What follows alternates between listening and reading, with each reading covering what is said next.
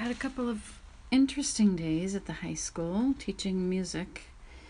And today I had a Spanish class as well. It's been mostly challenges with getting the technology working in the classroom, but it was okay. It's all good, and I'm enjoying the uh, music class immensely because those kids are so evolved, I think is the good word for it. They, a lot of them anyway, are out of their shells a little and into performing and I don't know, I tend to really admire that.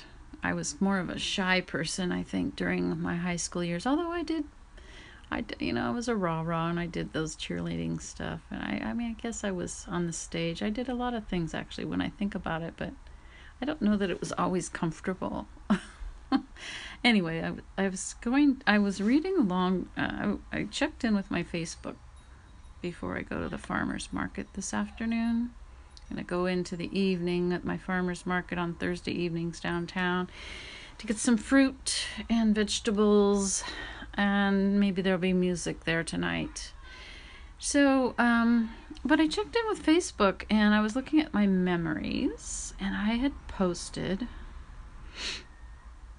a poem back in 2013 on this day, April 19, and it was by Lola Ridge, who uh, was born in December 12th of 1873 in Dublin and she passed away May 19th of 1941 in Brooklyn.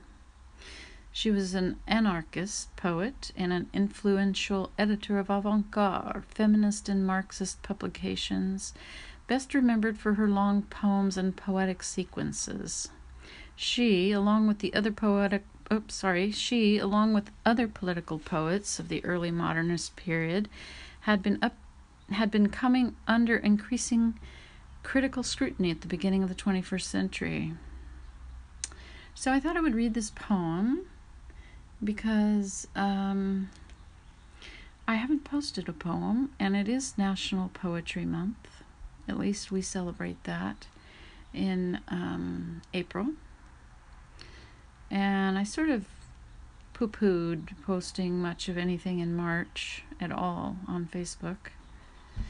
And so I missed Women's Month, Women's History. If you want to put themes in months, I don't normally, but. Um, and here comes my Speedy Gonzales down my road. Okay, so I have my windows open and my door open today. It's pretty nice out. So I'm going to read this poem. I put it on there, um, and I just looked at it tonight or this afternoon. Um, it's called After Storm by Lola Ridge. Was there a wind? Tap, tap. Night pads upon the snow with moccasined feet, and it is still, so still. An eagle's feather might fall like a stone. Could there have been a storm, mad tossing golden mane on the neck of the wind, tearing up the sky, loose flapping like a tent about the ice capped stars? Cool, sheer, and motionless, the frosted pines are jeweled with million flaming points that fling their beauty up in the long white sheaves till they catch hands with stars. Could there have been a wind that, it, that hailed them by the hair and blinding blue forked flowers of the lightning in their leaves? Tap, tap. Slow ticking centuries, soft as bare feet upon the snow, faint, lulling as heard rain. Upon heaped leaves, silence builds her wall about a dream impaled. And that was a poem written by Lola Ridge. And um, it was called After Storm. I really like that poem, and I read it. I, my comment here on on Facebook back in I guess it was five years ago. Wow. It says, I've wrote, read this poem now about ten times, and each time I marvel at it. What a beauty. And um, I really want to read more of her work, and I put that in there, and I don't know that I really have done much of looking for her work, so I think I will again. I have a photo of her there. I think I'll post it here if I can.